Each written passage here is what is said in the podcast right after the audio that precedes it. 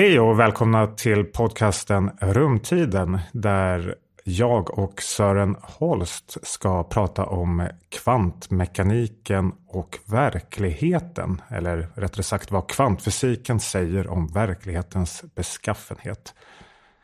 Det här är det tredje och sista samtalet i den här serien. I det första samtalet så gav vi en introduktion till kvantfysiken och i det andra samtalet så diskuterade vi olika tolkningar om vad kvantfysik egentligen är för en teori. Och I det här tredje samtalet då ska vi prata om ett av de märkligaste fenomenen inom kvantfysiken som kallas för kvantsammanflätning eller på engelska quantum entanglement. Och vi rekommenderar att man lyssnar på de två första samtalen, i synnerhet det allra första samtalet, innan man lyssnar på det här tredje samtalet. För vi kommer spinna vidare på olika trådar som vi diskuterade i de här första samtalen. Och eh, med mig då i det här samtalet så har jag Sören Holst. Välkommen. Tack så mycket. Allt bra med dig? Ja då, det är bra. Ja, jag sitter ju i en studio utanför München vid Europeiska sydobservatoriet. Men var är du någonstans just nu? Ja, jag sitter i, eh, hemma i Stockholm i min lägenhet. Just det. det ja, där, det var det. Ja. Bra. Eh, och vad tycker du då? Eh, hur känns det inför det här tredje samtalet vi ska ha nu om eh, kvantsammanflätning? Känner du dig redo? Ja, jo, men det känns eh, spännande att få prata om det här ämnet som ju är liksom lite svårare. Här gräver vi ju lite djupare i kvantfysiken än vad man vanligen brukar kunna göra i den här typen av mer översiktliga och populärvetenskapliga sammanhang. Precis, för vi ska ju gå in på, ja, man säger ju ibland då att det här är själva kärnan i kvantfysiken, det här med kvantsammanflätning. Och varför varför säger man så? Eh, ja, jag tror att eh, man säger så för att eh, eh det, det är det. Eh, alltså redan Erwin Schrödinger, alltså en av de som formulerade kvantmekaniken och som vi har mött i de tidigare samtalen. Eh, redan han beskrev det som det centrala fenomenet inom kvantfysiken och menade att det var just kvantsammanflätning som i grunden skiljer mellan kvantmekanik eh, skiljer kvantmekanik från, från klassisk fysik. Och, och det här är också den moderna synen på det här fenomenet kvantsammanflätning. Men konstigt nog så dröjde det över ett halvt sekel, kanske ända in på 1990-talet, innan den faktiskt slog igenom bland fysiker. Alltså trots att Schrödinger redan påpekade det på 30-talet så, så dröjde det ganska länge innan fysiker i allmänhet började förstå hur viktigt det här fenomenet faktiskt är, både för vår verklighetsbild och för olika tillämpningar av kvantmekaniken. Och det var ju inte förrän förra året, 2022, som ett Nobelpris tilldelades för kvantsammanflätning. Eh, och mer specifikt då för de experimentella beläggen för, för det här. Just det. Och eh, det här är ju någonting som eh, vi ska prata om i det här avsnittet. Då. Vad är kvantsammanflätning? Och eh, vi kommer också nämna i slutet lite om de här eh, faktiskt praktiska tillämpningarna som man har då för kvantdatorer och kvantkryptografi till exempel. Och, men innan vi går in på allt det här så vill jag faktiskt säga en sak till dig som lyssnar på det här programmet. För det är en sak som jag vill att du tar med dig. Och det är i händelse av att du inte lyssnar på hela programmet så vill jag säga det redan nu. Att kvantsammanflätning, det går inte att använda det för att skicka information snabbare än ljusets hastighet. Det här är en av de vanligaste missuppfattningarna om kvantsammanflätning. Så eh, jag säger det en gång till. Ska du plocka med dig en enda sak från det här samtalet så är det att det går inte att skicka information snabbare än ljusets hastighet. Och varför jag säger det här redan nu och varför det är så här, det kommer vi gå in på lite längre fram. Men jag vill, jag vill få det sagt på en gång innan vi börjar då. Eh, men då, eh, ja, då måste vi helt enkelt ta och börja här då med kvantsammanflätning. Sören, kan du, kan du formulera i eh, en koncis mening här vad det egentligen är för någonting? ja, okej, okay. du vill ha en enkel formulering. Eh, ja, utan, så utan enkel några... som möjligt. ja. Um, jag tror man kan säga ungefär så här att kvantsammanflätning innebär att de delar som bygger upp ett system, ett kvantmekaniskt system, inte är oberoende av varandra på det sätt som vi är vana vid att de brukar vara från den, från den klassiska fysiken.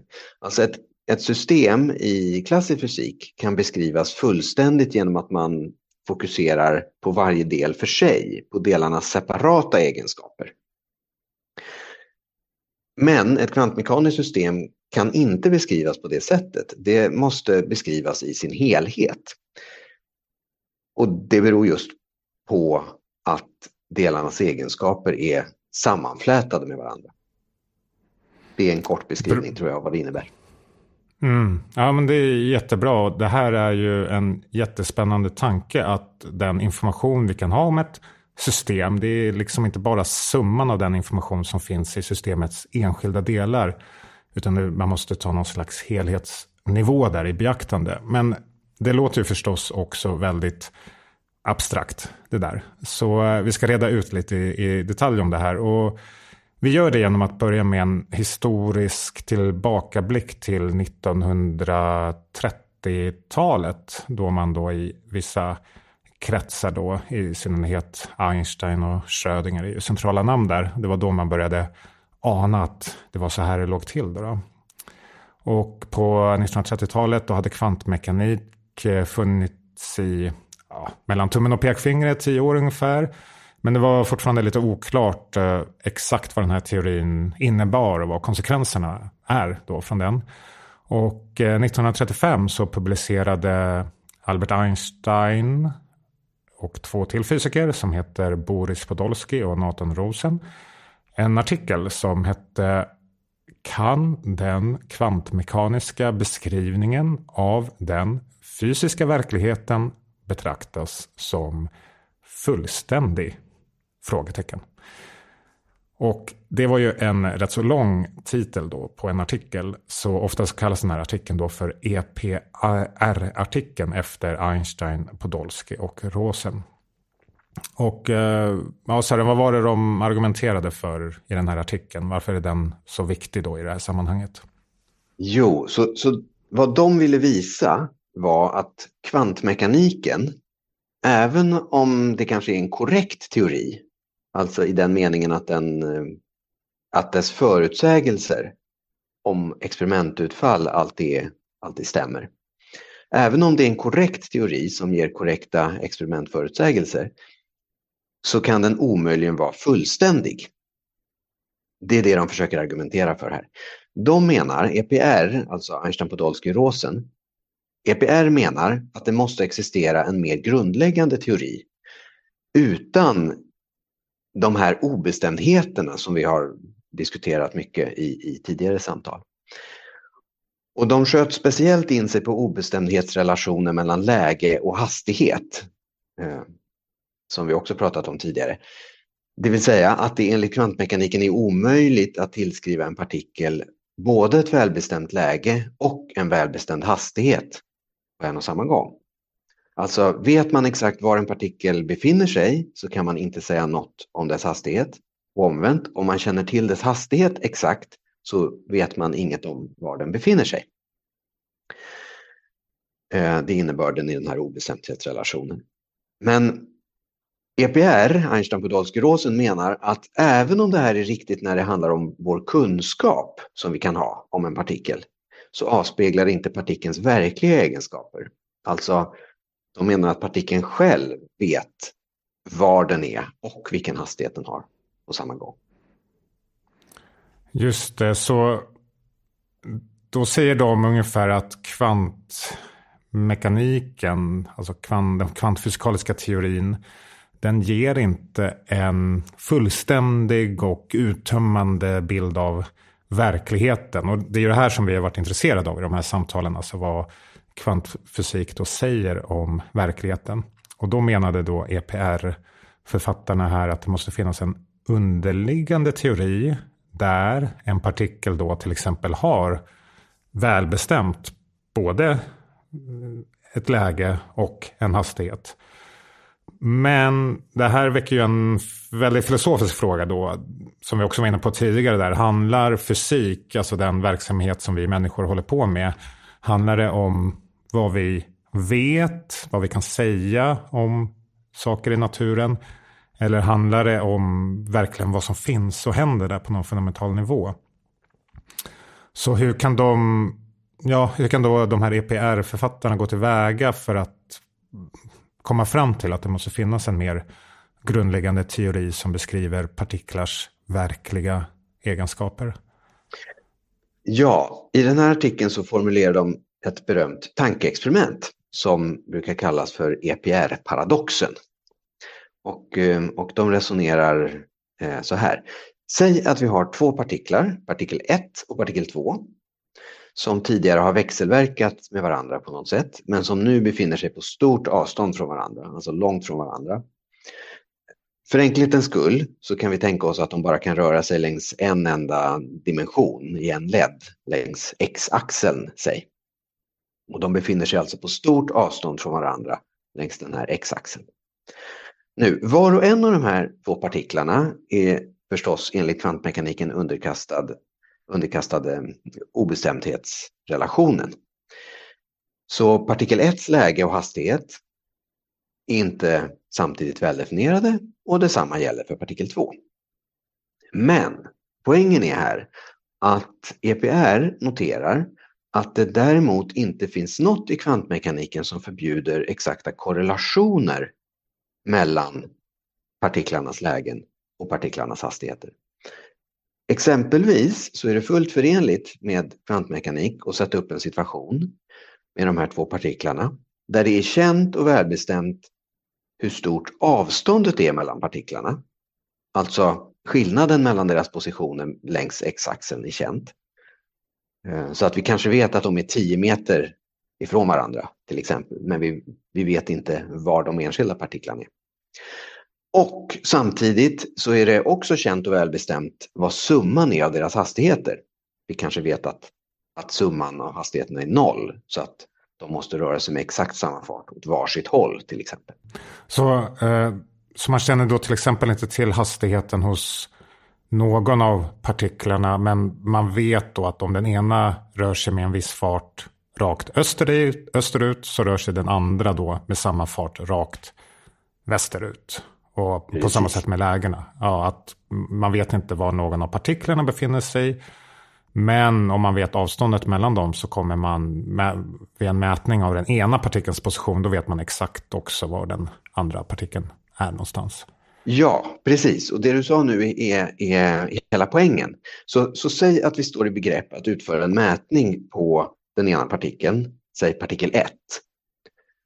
Så vi, vi liksom befinner oss någonstans i närheten ungefär där vi tror att partikel 1 är eh, och partikel 2 befinner sig långt, långt bort. Eh, och poängen är att partikel 2 befinner sig så långt bort att vi kan känna oss säkra på att dess faktiska tillstånd inte rimligen kan påverkas av vad som händer med partikel 1, vad vi väljer att göra med partikel 1. Anta då att vi nu skulle mäta läget hos partikel 1, så vi fastställer var partikel 1 befinner sig. Och vi får, vi får ett visst resultat när vi gör det. Men eftersom vi redan då vet avståndet mellan partiklarna så får vi förstås i och med denna mätning på partikel 1 också reda på läget på partikel 2. Så utan att påverka partikel 2 det minsta kan vi få reda på var partikel 2 befinner sig. Å andra sidan, vi behöver ju inte mäta just läget på partikel 1. Vi kanske istället bestämmer oss för att mäta partikel 1 hastighet. Och om vi skulle göra det så skulle vi på motsvarande sätt få reda på hastigheten hos partikel 2 också. igen utan att ha stört partikel 2 det minsta med mätningen.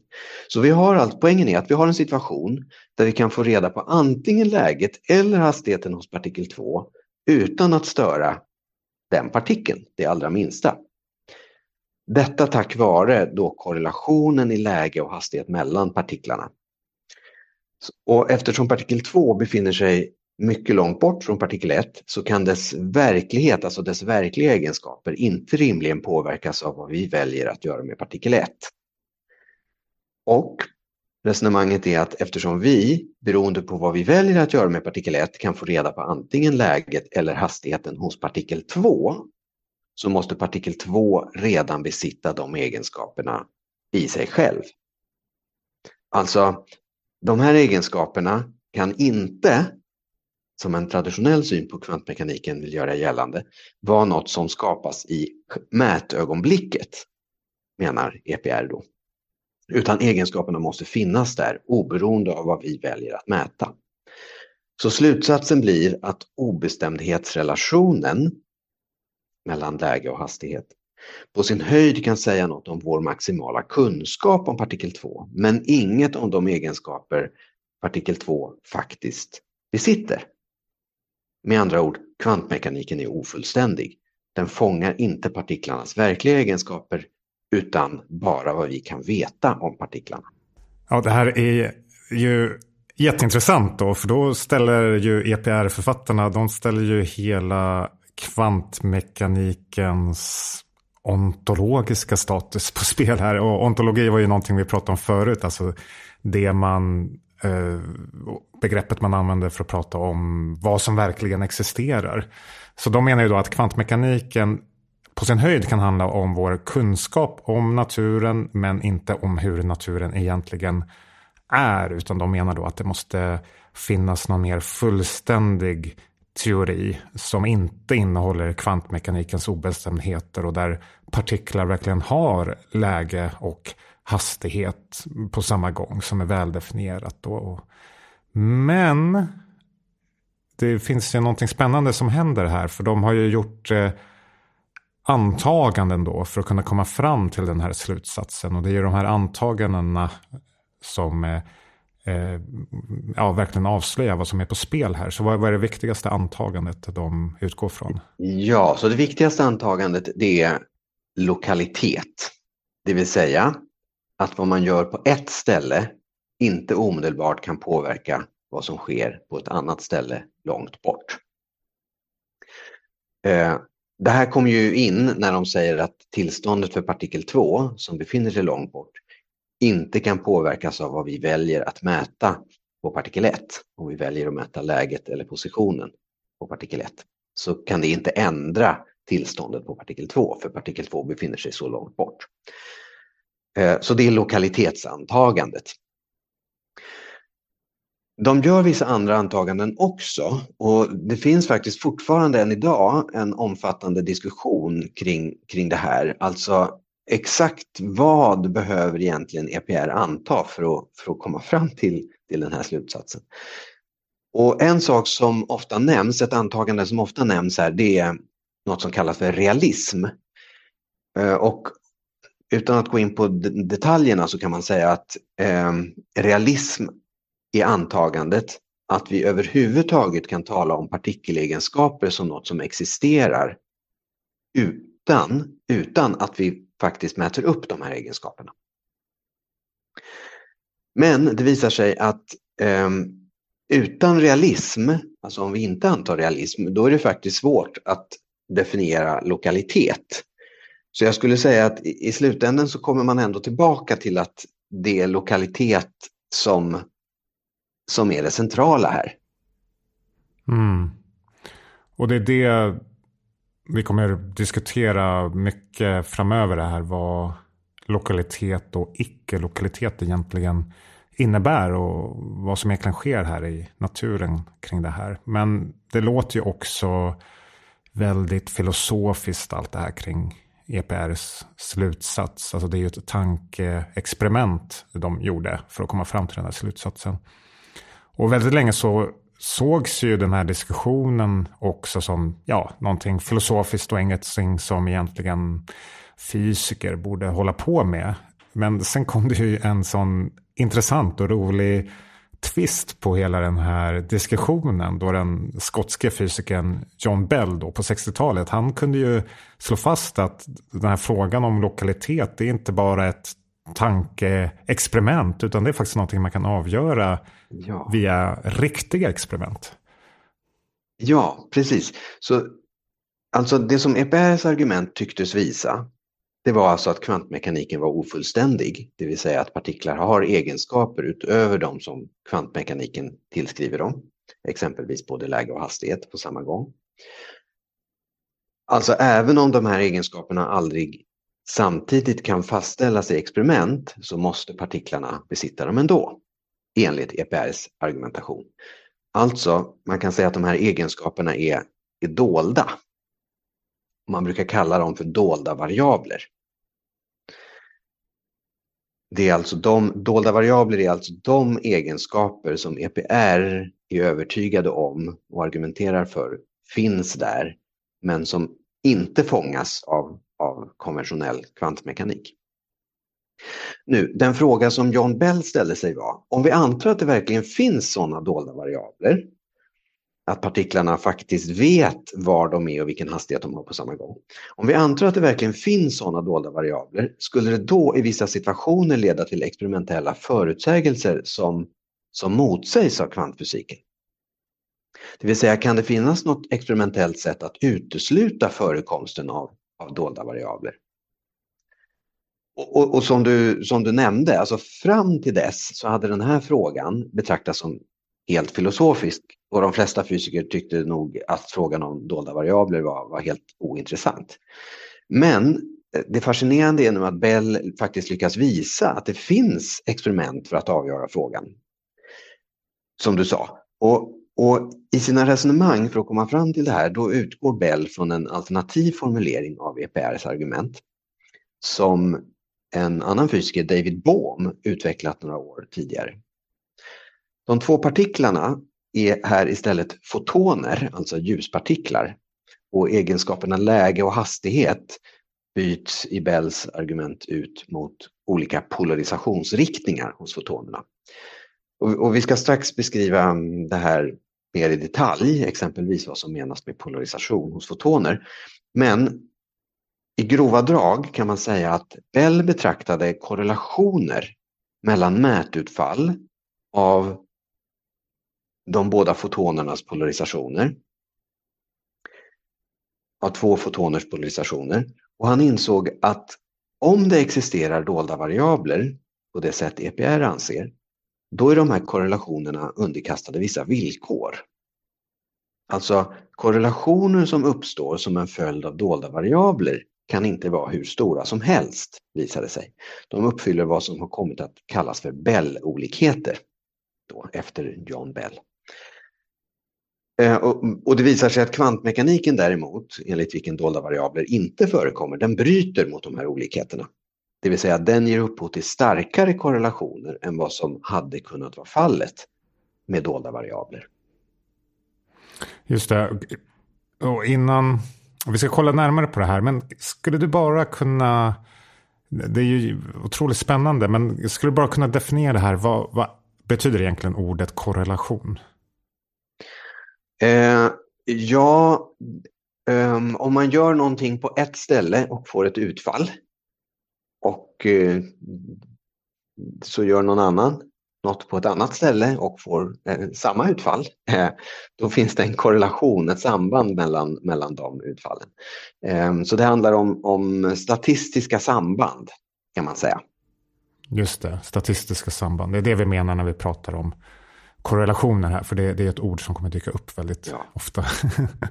Men eh, okej, okay. eh, jättebra. Då har eh, Bell, eh, han kom fram till det här att ja, det, det här är någonting man kan testa då, då, genom att titta på korrelationer. Men hur gör man det i praktiken? Och Bell han brevväxlade ju med olika fysiker då som var intresserade av att göra de här testerna. Och, och en av de här fysiska, fysikerna det var ju John Clauser då som fick, eller Clauser, som fick Nobelpriset då i fysik 2022.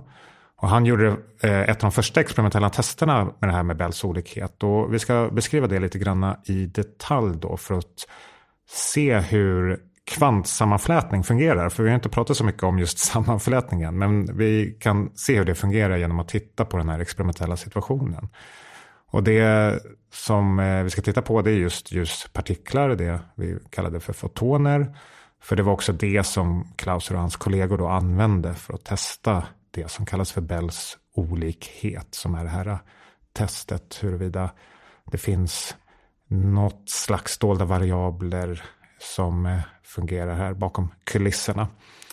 Och, men vi börjar med att titta på vad det här med polarisation är, för det är centralt här. Eh, och eh, vi kan börja med någonting konkret, nämligen solglasögon.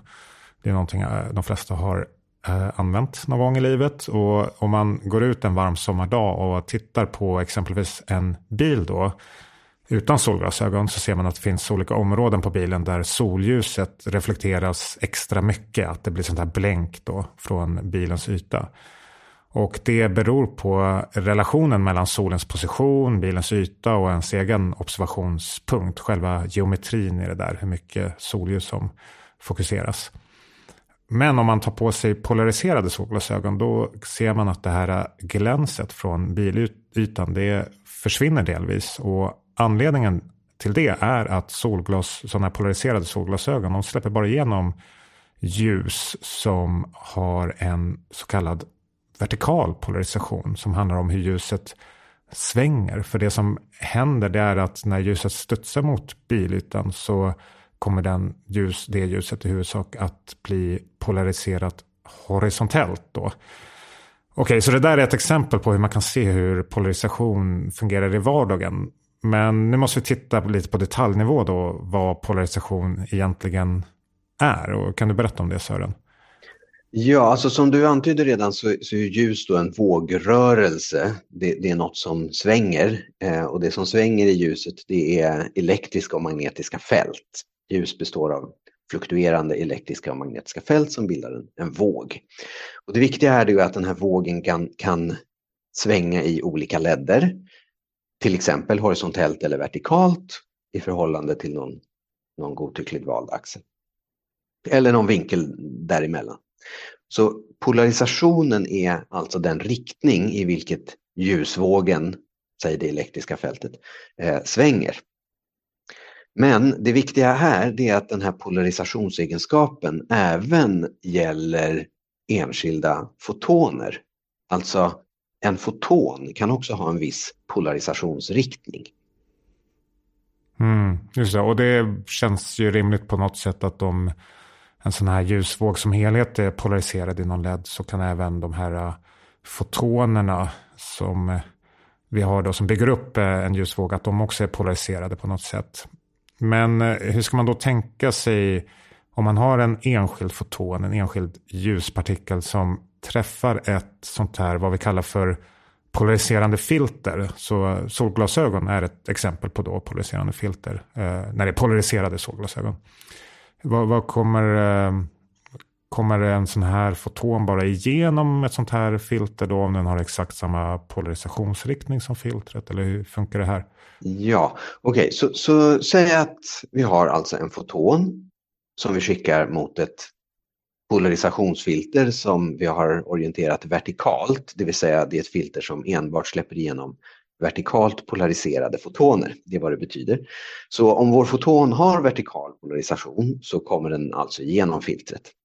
Och om den har horisontell polarisation, alltså om den svänger vinkelrätt mot vertikalledden istället, så kommer den inte igenom utan då kommer den istället att absorberas i det här filtret. Men det du undrar är förstås vad som händer om den har någon annan polarisationsriktning än horisontell eller vertikal när den träffar det här vertikala polarisationsfiltret. Alltså säg, säg att den är polariserad på diagonalen, alltså 45 grader i förhållande till vertikal eller horisontell LED. Ja, det enda vi då kan säga det är att vår foton kommer att passera igenom det här filtret med 50% sannolikhet och absorberas med 50% sannolikhet. För diagonalfotonen, den diagonalt polariserade fotonen, den kan nämligen betraktas som en superposition av vertikal och horisontell polarisation till lika delar. Då. Ja, jag visste väl att superpositionen skulle dyka upp någonstans i det här samtalet. ja, och, så, och på samma sätt så kan en foton i vilken polarisationsriktning som helst betraktas som en superposition av vertikal och horisontell polarisation. Men med, med andra vikter då än 50-50. Å andra sidan så kan vertikal polarisation eller horisontell polarisation betraktas som en superposition av, av två diagonalpolarisationer till exempel. Okej, men det här med superpositioner, det hade ju med obestämdheter att göra när vi vill utföra mätningar. Alltså det du säger det är att en foton som är diagonalt polariserad eh, då har en fullständigt obestämd polarisation vad gäller dess eh, polarisation i vertikal eller horisontell LED. Och omvänt då att en vertikalt eller horisontellt polariserad foton den är en superposition av de här två diagonala riktningarna och därför har en helt obestämd polarisation i diagonal LED då. Ja, precis. Ja, men det här då, nu börjar vi komma tillbaka till det här EPR eh, när vi pratar om läge och hastighet och obestämda här, för det betyder ju att olika polarisationsriktningar, de är komplementära på samma sätt som läge och hastighet är det. Då, alltså att om en foton har en välbestämd polarisation i vertikal horisontell LED, då är dess polarisation i diagonalledden helt obestämd och tvärtom. Då. Ja, precis. Eh, och det verkligt lustiga nu, det är att det visar sig att det finns processer som skapar fotonpar, alltså två fotoner, som är väldigt starkt korrelerade i de här polarisationsegenskaperna på så sätt att de två fotonerna i ett, ett sånt här fotonpar, i ett korrelerat fotonpar, de har alltid samma polarisation oavsett längs vilken riktning man mäter den. Mm, så nu börjar vi komma in på det här med korrelationer då mellan, i det här fallet fotoner. Så det, nu börjar det bli spännande här. För då säger du att om vi kan skapa såna här två sådana här fotoner som har en korrelerad polarisation. Då, om vi då väljer att mäta i horisontal och vertikal led, då vet vi att ja, mäter vi den ena fotonen att den är horisontellt polariserad så måste den andra också vara det. Men om vi istället mäter i diagonal riktning så kommer vi också se att de här två olika fotonerna har eh, samma polarisation. Då. Så deras polarisation är korrelerad och nu börjar vi närma oss det här med kvantsammanflätning. För Ja, vad, i relation till EPRs resonemang här. För enligt kvantmekaniken eh, så vi kan ha en sån här perfekt korrelation, korrelation då, mellan fotonernas polarisationsriktningar. Men de enskilda fotonerna när de lämnar fotonkällan då har de ju ingen välbestämd polarisation. Inne. Nej, precis. Ja. Eh, eh, så, exakt, så enligt kvantfysiken så har de enskilda fotonerna ingen bestämd polarisation alls när de lämnar källan. Um, precis som att EPRs ursprungliga diskussion om de här två partiklarna, när, när, innan vi har gjort någon mätning på de två partiklarna eh, så, så har de två partiklarna varken bestämt läge eller bestämt hastighet. Och på samma sätt gäller för det här fotonparet att när de lämnar den här källan, när de lämnar varandra, så har de ingen bestämd polarisation alls. Men ändå har de alltid exakt samma polarisation när vi väl gör en polarisationsmätning på dem. Men e- EPR då, Einstein på Rosen, de skulle förstås inte gå med på att, att polarisationsriktningarna faktiskt är obestämda innan vi mäter dem. Tvärtom så skulle de mena att fotonerna redan när de lämnar varandra i fotonkällan vet hur de är polariserade med, avsedd, med avseende på, på alla ledder. På varje tänkbar mätled. För de skulle argumentera att det finns inget annat sätt att förklara hur de annars skulle kunna uppvisa den här perfekta korrelationen vid de här polarisationsmätningarna. Så fotonerna måste redan när de lämnar varandra vara beredda på en polarisationsmätning i vilken led som helst och att ge samma utfall, samma resultat som den andra fotonen. Det finns liksom inget utrymme för några obestämdheter eftersom korrelationen är så perfekt. Just det, och det är ju det här som är själva grundfrågan då som ja, visar vad som står på spel här. Att vet fotonerna redan när de lämnar källan hur de är, som du sa, polariserade med avseende på varje tänkbar LED, vilket EPR menar att det borde vara så. Eller är deras polarisation i grunden obestämd innan mätningen då, som kvantmekaniken eh, menar? Och det är ju den här frågan som John Clauser och hans kollegor då försöker besvara på sätt och vis i sitt experiment som de gjorde i början av 70-talet.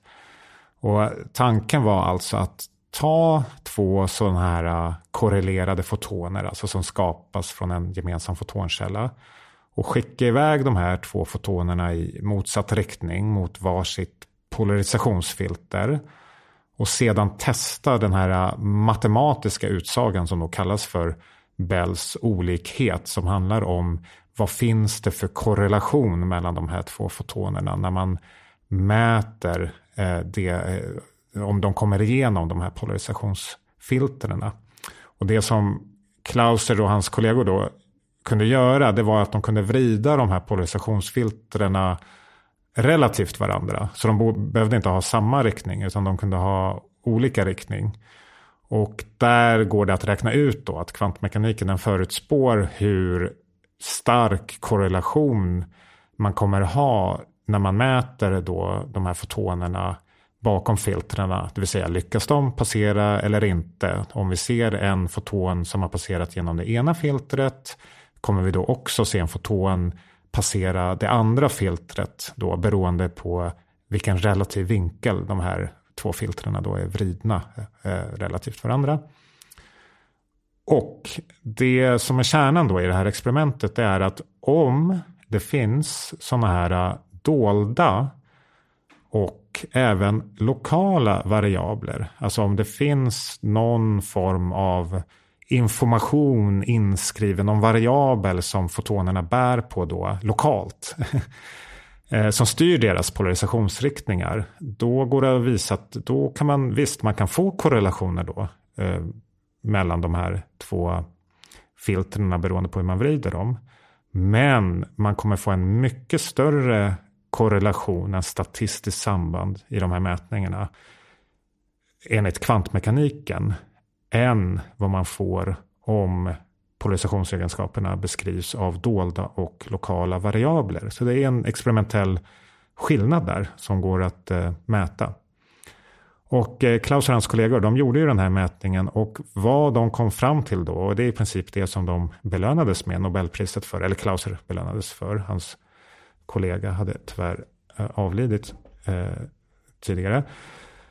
Vad de kom fram till då, det var att det finns faktiskt mycket mer korrelation mellan de här fotonerna än vad som hade varit fallet om de beskrevs, deras polarisationsеgenskaper beskrevs av dolda och lokala variabler.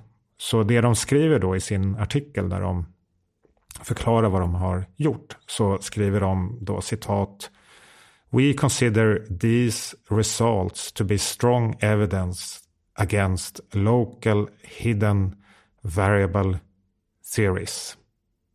Och det är ju väldigt tungt påstående. precis, precis.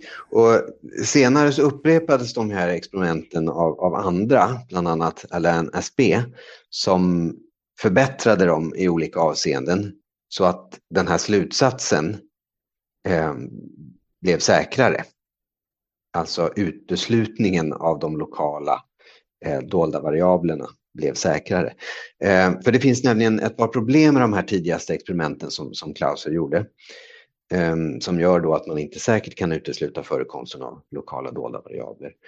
Och, mm, ett problem är detektorernas känslighet. En, en, eh, man måste ju ha då fotondetektorer som är kapabla att detektera enskilda fotoner. Men en verklig detektor har inte hundraprocentig känslighet. Den kommer inte ge utslag för precis alla fotoner. Och det visar sig att det gör att man kan komma runt den här slutsatsen.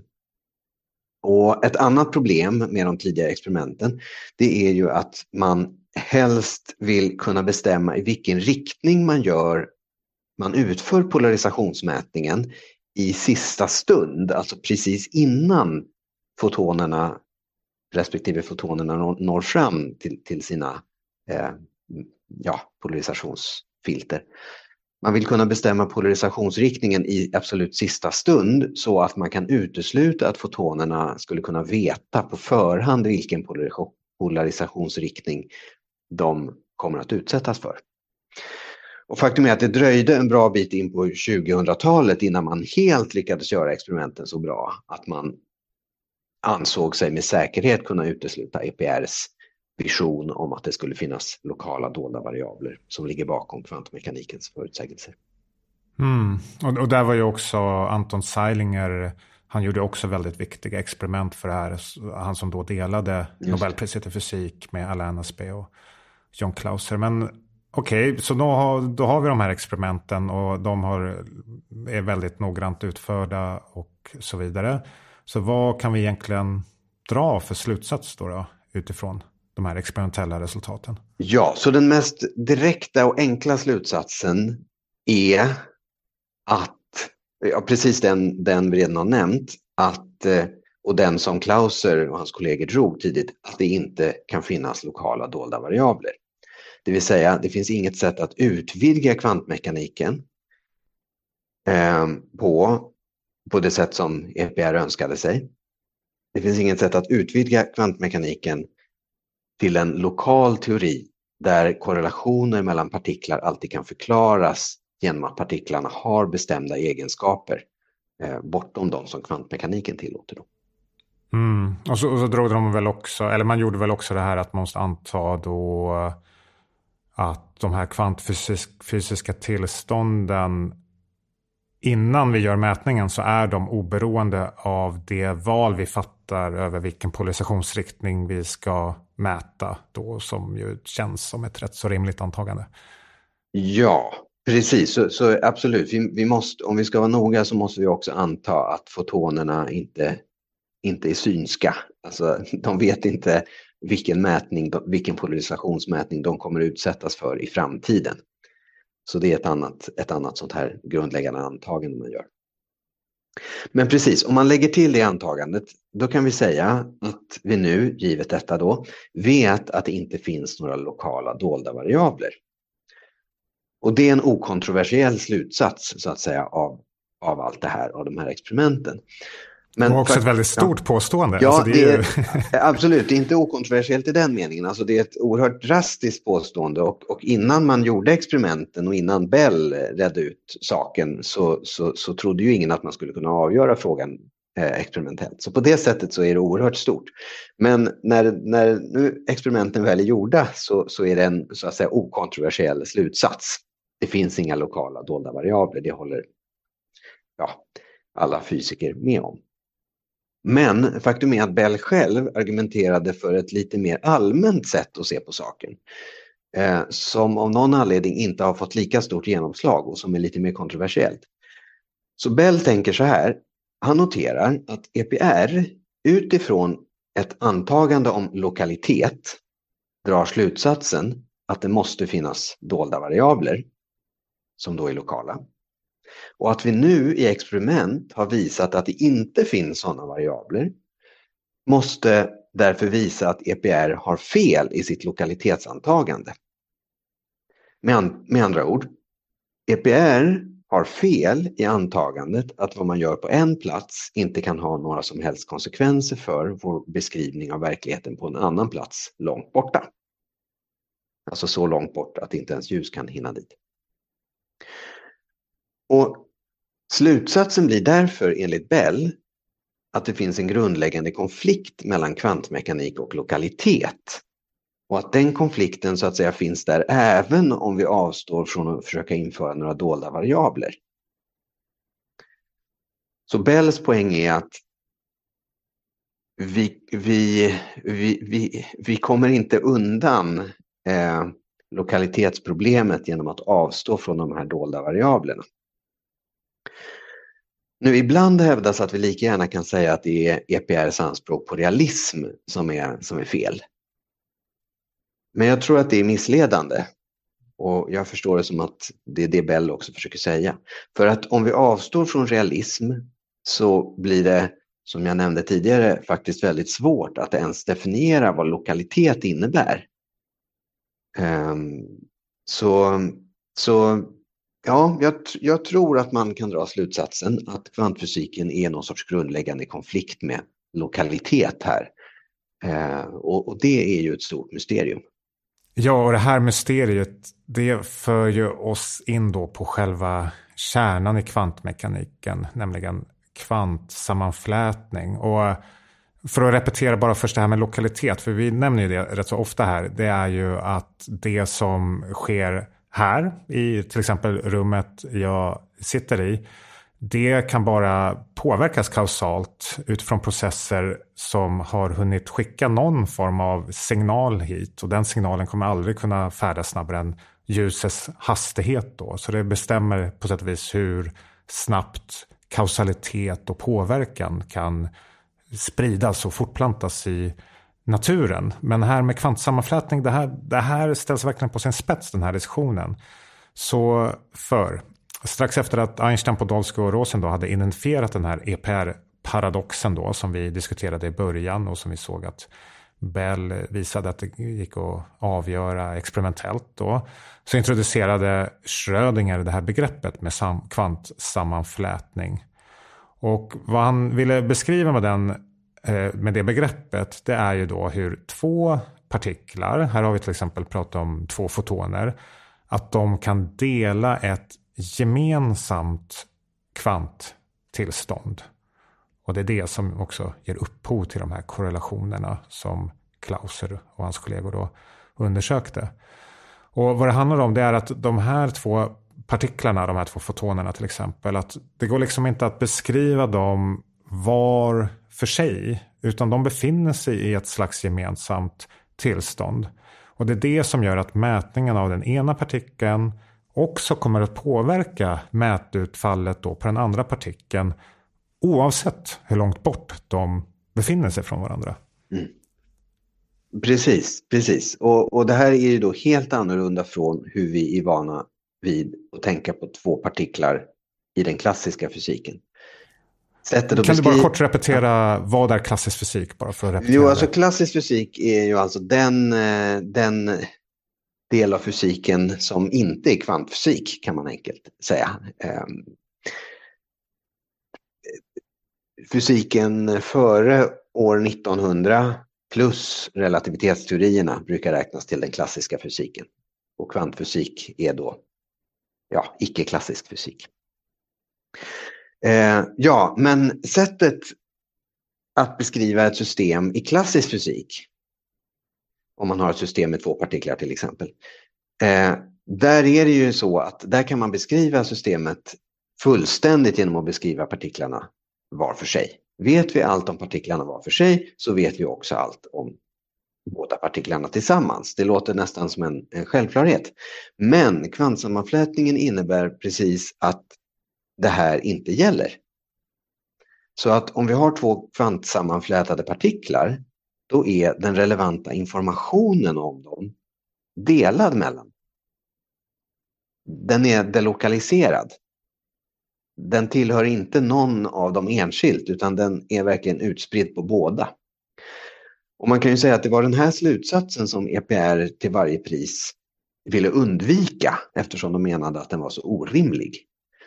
Eh, men, men, ehm, och, och, var, och, och de menade att okej, okay, enda sättet att undvika det här är att säga att det finns lokala dolda variabler som går bortom kvantmekaniken.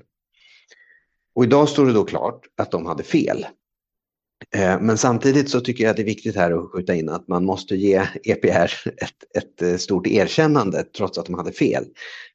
För de var trots allt de första tillsammans med Schrödinger då att uppmärksamma den här egenheten hos kvantmekaniken Och de var de, var de första att, att förstå och peka på hur absurd den här egenheten faktiskt är. Och det, det, tycker jag är en mycket större bedrift så att säga än vad, än vad det är ett misslyckande att de då drog fel slutsats av det hela. Ja, jag, jag håller verkligen med om det och det var någonting jag störde mig lite på i rapporteringen från Nobelfysik, eh, Nobelfysik, Nobelpriset i fysik eh, då, som gick till de här experimentella testerna. Att det var många sådana här uh, rubriker, liksom Einstein, de bevisade att Einstein hade fel. Men liksom, att ha fel är ju något av det viktigaste som finns i vetenskapen. Så jag, jag och liksom att identifiera ja. ett problemområde, eh, ja. det är något av det viktigaste som finns. Så jag, jag håller verkligen med om det. Att man de, de, ha, de hade fel för att de förstod vad det var som var viktigt här, medan de flesta andra ignorerade det helt enkelt. Ja, exakt. Så det är en take home message här, är att hur, hur bra det är att ha fel.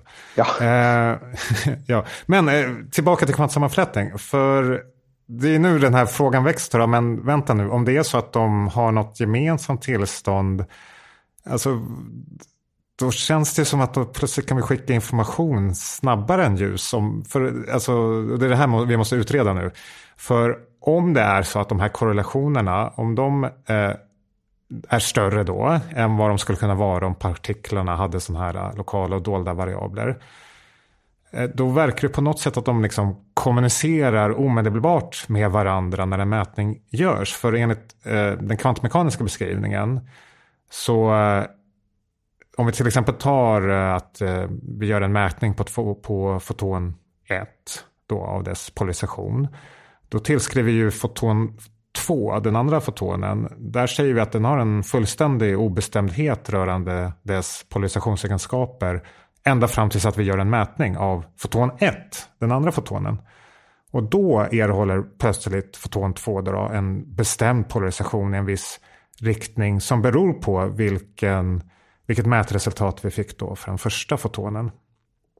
Men om de här två fotonerna är separerade väldigt långt bort från varandra. Alltså ofta säger man ju då till exempel på varsin sida av galaxen. Men det går ju inte att mäta förstås. Men man gör ju mätningar där de här på jorden befinner sig så pass långt borta från varandra så att det finns ingen möjlighet för någon slags signal att ha gått mellan dem då som rör sig med ljusets hastighet och som då skapar den här korrelationen. Och då, men ändå finns den här korrelationen. Alltså, så det känns som att det går en information här med överljusfart mellan partiklarna. Och det här känns konstigt för den. För det tycker vi inte om i fysiken.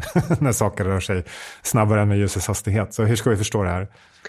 Nej, alltså, eh, men det är här vi kommer tillbaka till det du tryckte på inledningsvis. Att trots att det här fenomenet kvantsammanflätning verkar tyda på en grundläggande icke-lokalitet ehm, så är det ändå så att man inte kan använda fenomenet för att faktiskt skicka information med överljusfart mellan, mellan de här partiklarna.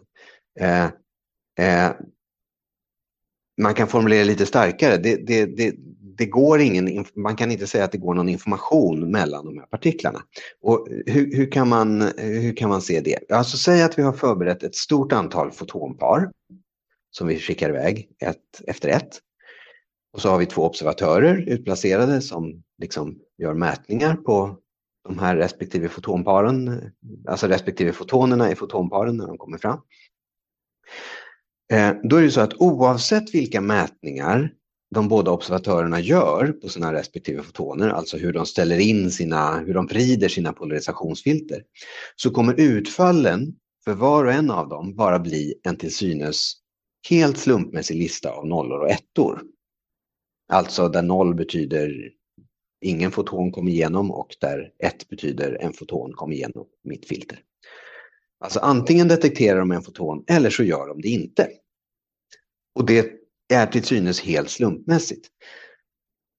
Och det, det, är först när observatörerna senare möts och jämför sina listor av nollor och ettor som de kan upptäcka att korrelationerna mellan listorna är så att säga för stora jämfört med vad de borde kunna vara i en, i en klassisk värld. En sån som EPR hade önskat sig. Så i den meningen finns liksom ingen information i listorna var för sig och, och därför kan heller ingen information ha erhållits här. Man kan uttrycka det här kanske ännu enklare.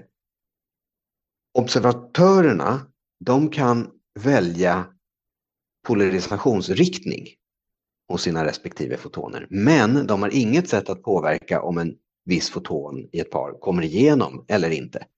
Det vill säga, de kan inte påverka om de får en noll eller en etta i sitt protokoll. Och därmed kan de heller inte påverka om den andra observatören får en nolla eller en etta i sitt protokoll. Och därför kan inte uppställningen användas för informationsöverföring.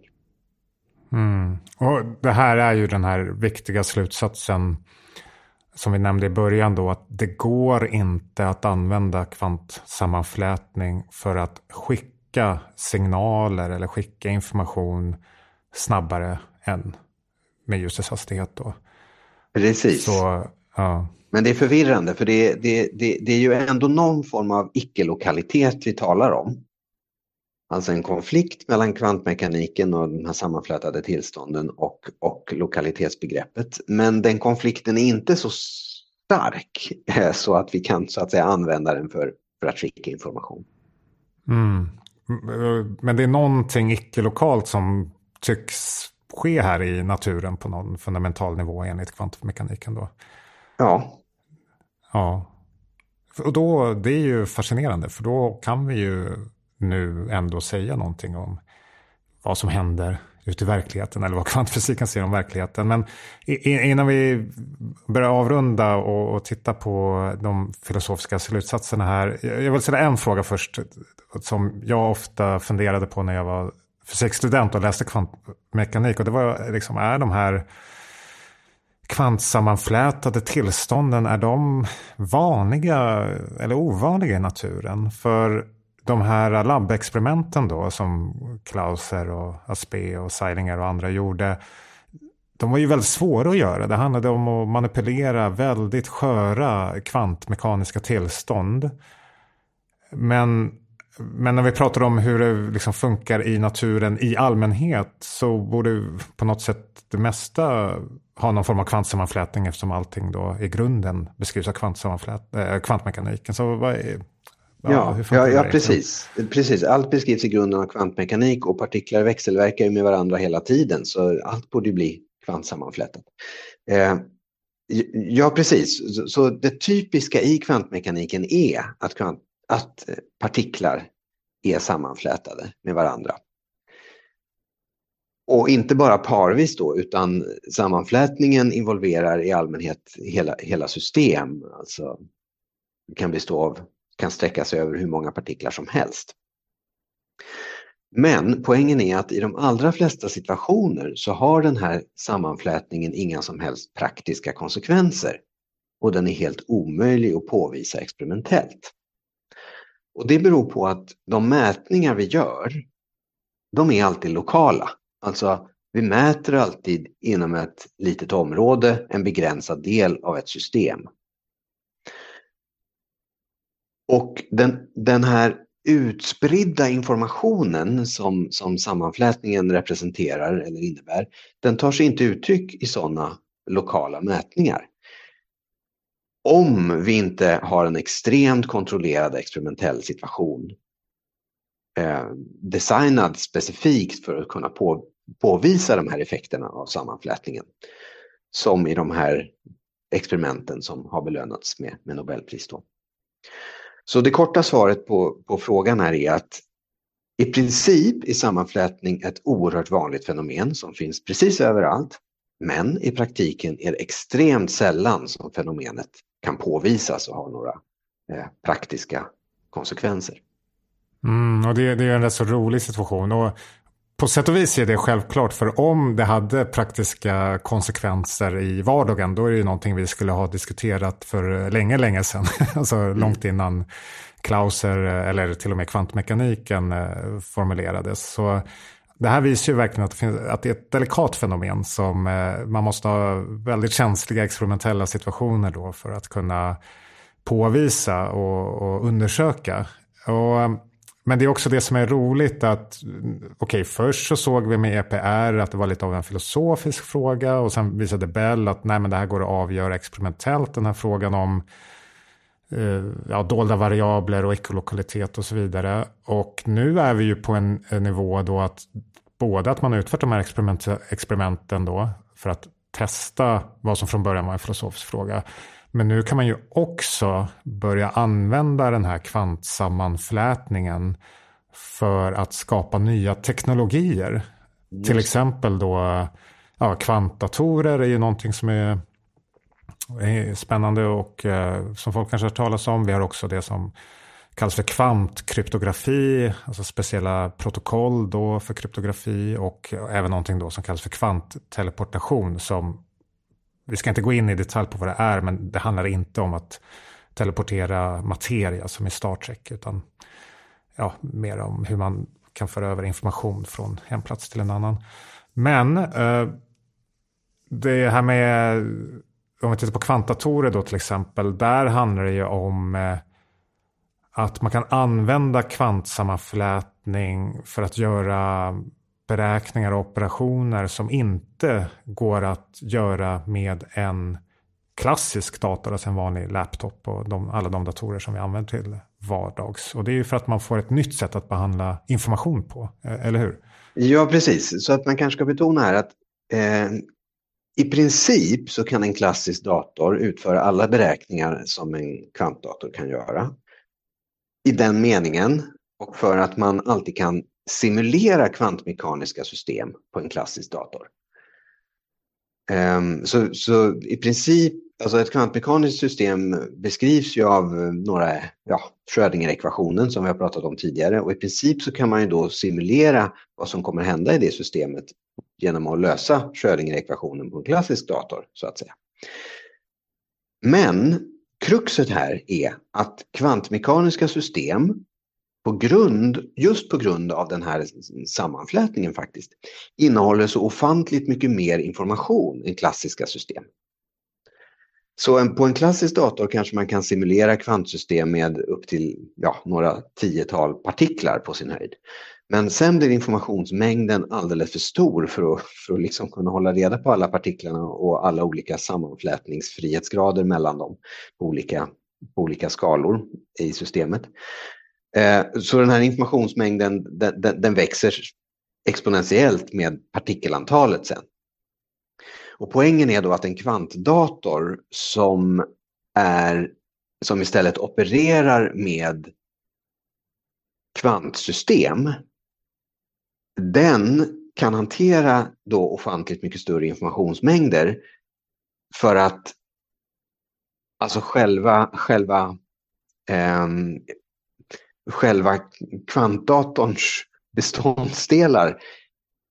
Poängen är att de, de kan vara sammanflätade så att de, de kan så att säga, inkorporera den här sammanflätningsegenskapen och på så sätt hantera väldigt mycket information. Och det mm. gör att beräkningarna kan göras väldigt mycket snabbare och effektivare på en kvantdator. Mm, i, I teorin i alla fall, för det, ja. kvantdatorer är ju fortfarande väldigt mycket i utvecklings stadiet. Precis. Alltså de, ja, ja. De, de, finns ju, det finns ju kvantdatorer. Men de är fortfarande inte så pass utvecklade att de kan ersätta dem. Alltså när vi ser då en klassisk dator, då menar vi inte en dator från 50-talet, utan då menar vi alltså även de datorer vi använder idag, då, som, där man använder eh, klassiska beräkningar med nollor och ettor. Då. Ja. Ehm, men det som är intressant då med kvantatorer det är ju det här att de säger oss någonting om hur verkligheten är beskaffad då eftersom de utnyttjar en egenskap i naturen för att bearbeta information på ett speciellt sätt. Då. Och information är ju en fundamental aspekt av verkligheten och så i den här bemärkelsen, det är det som jag tycker är så roligt att det går faktiskt de här allra mest avancerade teknologiska tillämpningarna av kvantfysik, då, till exempel kvantdatorer, det går faktiskt hand i hand med sådana här ontologiska frågor om vad, hur verkligheten egentligen fungerar. Det tycker jag är väldigt fascinerande. Och jag tror att vi ska, ja nu ska vi börja avrunda här, inte bara det här samtalet utan alla de här tre samtalen som vi har haft då. Och i det första samtalet där så introducerade ju vi vad kvantfysik är. I det här andra samtalet så gick vi igenom olika tolkningar av kvantfysiken och nu har vi tittat på det här äh, märkliga fenomenet med kvantsammanflätning då, som på sätt och vis utgör själva kärnan i kvantmekaniken. Och utgångspunkten för alla de här samtalen det var ju att vi ville reda ut då vad kvantfysiken egentligen säger om verklighetens beskaffenhet. Så ja, nu får vi sammanfatta. Sören, vad är de tre, säg då, tre viktigaste sakerna till exempel som vi har lärt oss från de här samtalen? Ja, alltså jag tror att det allra viktigaste som jag hoppas att lyssnaren har fått med sig, det är den här absurda situationen att kvantfysiken å ena sidan är en så fantastiskt framgångsrik teori. Alltså den förklarar grundämnena, den förklarar kemiska reaktioner, den förklarar molekyler, materialegenskaper. Eh, den ligger också bakom ny teknologi. Den är grunden för, för eh, all annan modern fysik, alltså partikelfysik, eh, Eh, materialfysik, kvantfältteori. Alltså allt bygger på kvantfysik. Så det är en oerhört grundläggande och framgångsrik teori. Men å andra sidan så är det då fortfarande, snart hundra år efter teorins tillkomst, väldigt oklart vad den egentligen säger om verkligheten. De ontologiska frågorna finns det ingen enighet kring ändå. Eh, så det tycker jag är en, en, en väldigt viktig poäng här som vi har varit inne på. Och en annan sak då som också är kopplad till det, det är ju den här speciella rollen som observatören eller mätningen spelar i kvantfysiken. Och att det här fortfarande är ett eh, olöst mysterium, alltså mätproblemet är inte löst utan har gett upphov till ett flertal olika tolkningar, alltså olika verklighetsbeskrivningar som skiljer sig radikalt från varandra som vi såg i, i förra samtalet. Och den tredje saken eh, som jag hoppas att eh, lyssnarna får med sig, det är ju det jag har talat om idag, att det verkar finnas en grundläggande icke-lokalitet i tillvaron som visserligen inte låter oss skicka information snabbare än ljuset, men som sannolikt avspeglar att vi inte riktigt förstår sambandet mellan rumtiden och, och, och kvantfysiken. Så, ja, så Jonas, vad tycker du då är de stora olösta frågorna i det här sammanhanget? Ja, de stora olösta frågorna ja. Uh, ja, jag tänker på det vi pratade om i del 1 och 2. Där, där pratar vi ju mycket om det här, vad är egentligen vågfunktionen? Vad representerar den? Det är ju den fundamentala matematiska entitet man använder i kvantmekaniken för att koda den information eh, som vi har om vad som sker i naturen. Och det vi såg där är ju att den här vågfunktionen den lever i ett väldigt abstrakt matematiskt rum. Och det är en väldigt öppen fråga hur det här abstrakta matematiska rummet sedan översätts till den konkreta verklighet som vi ser runt omkring oss. Så det är ju då frågan om ontologi kan man säga.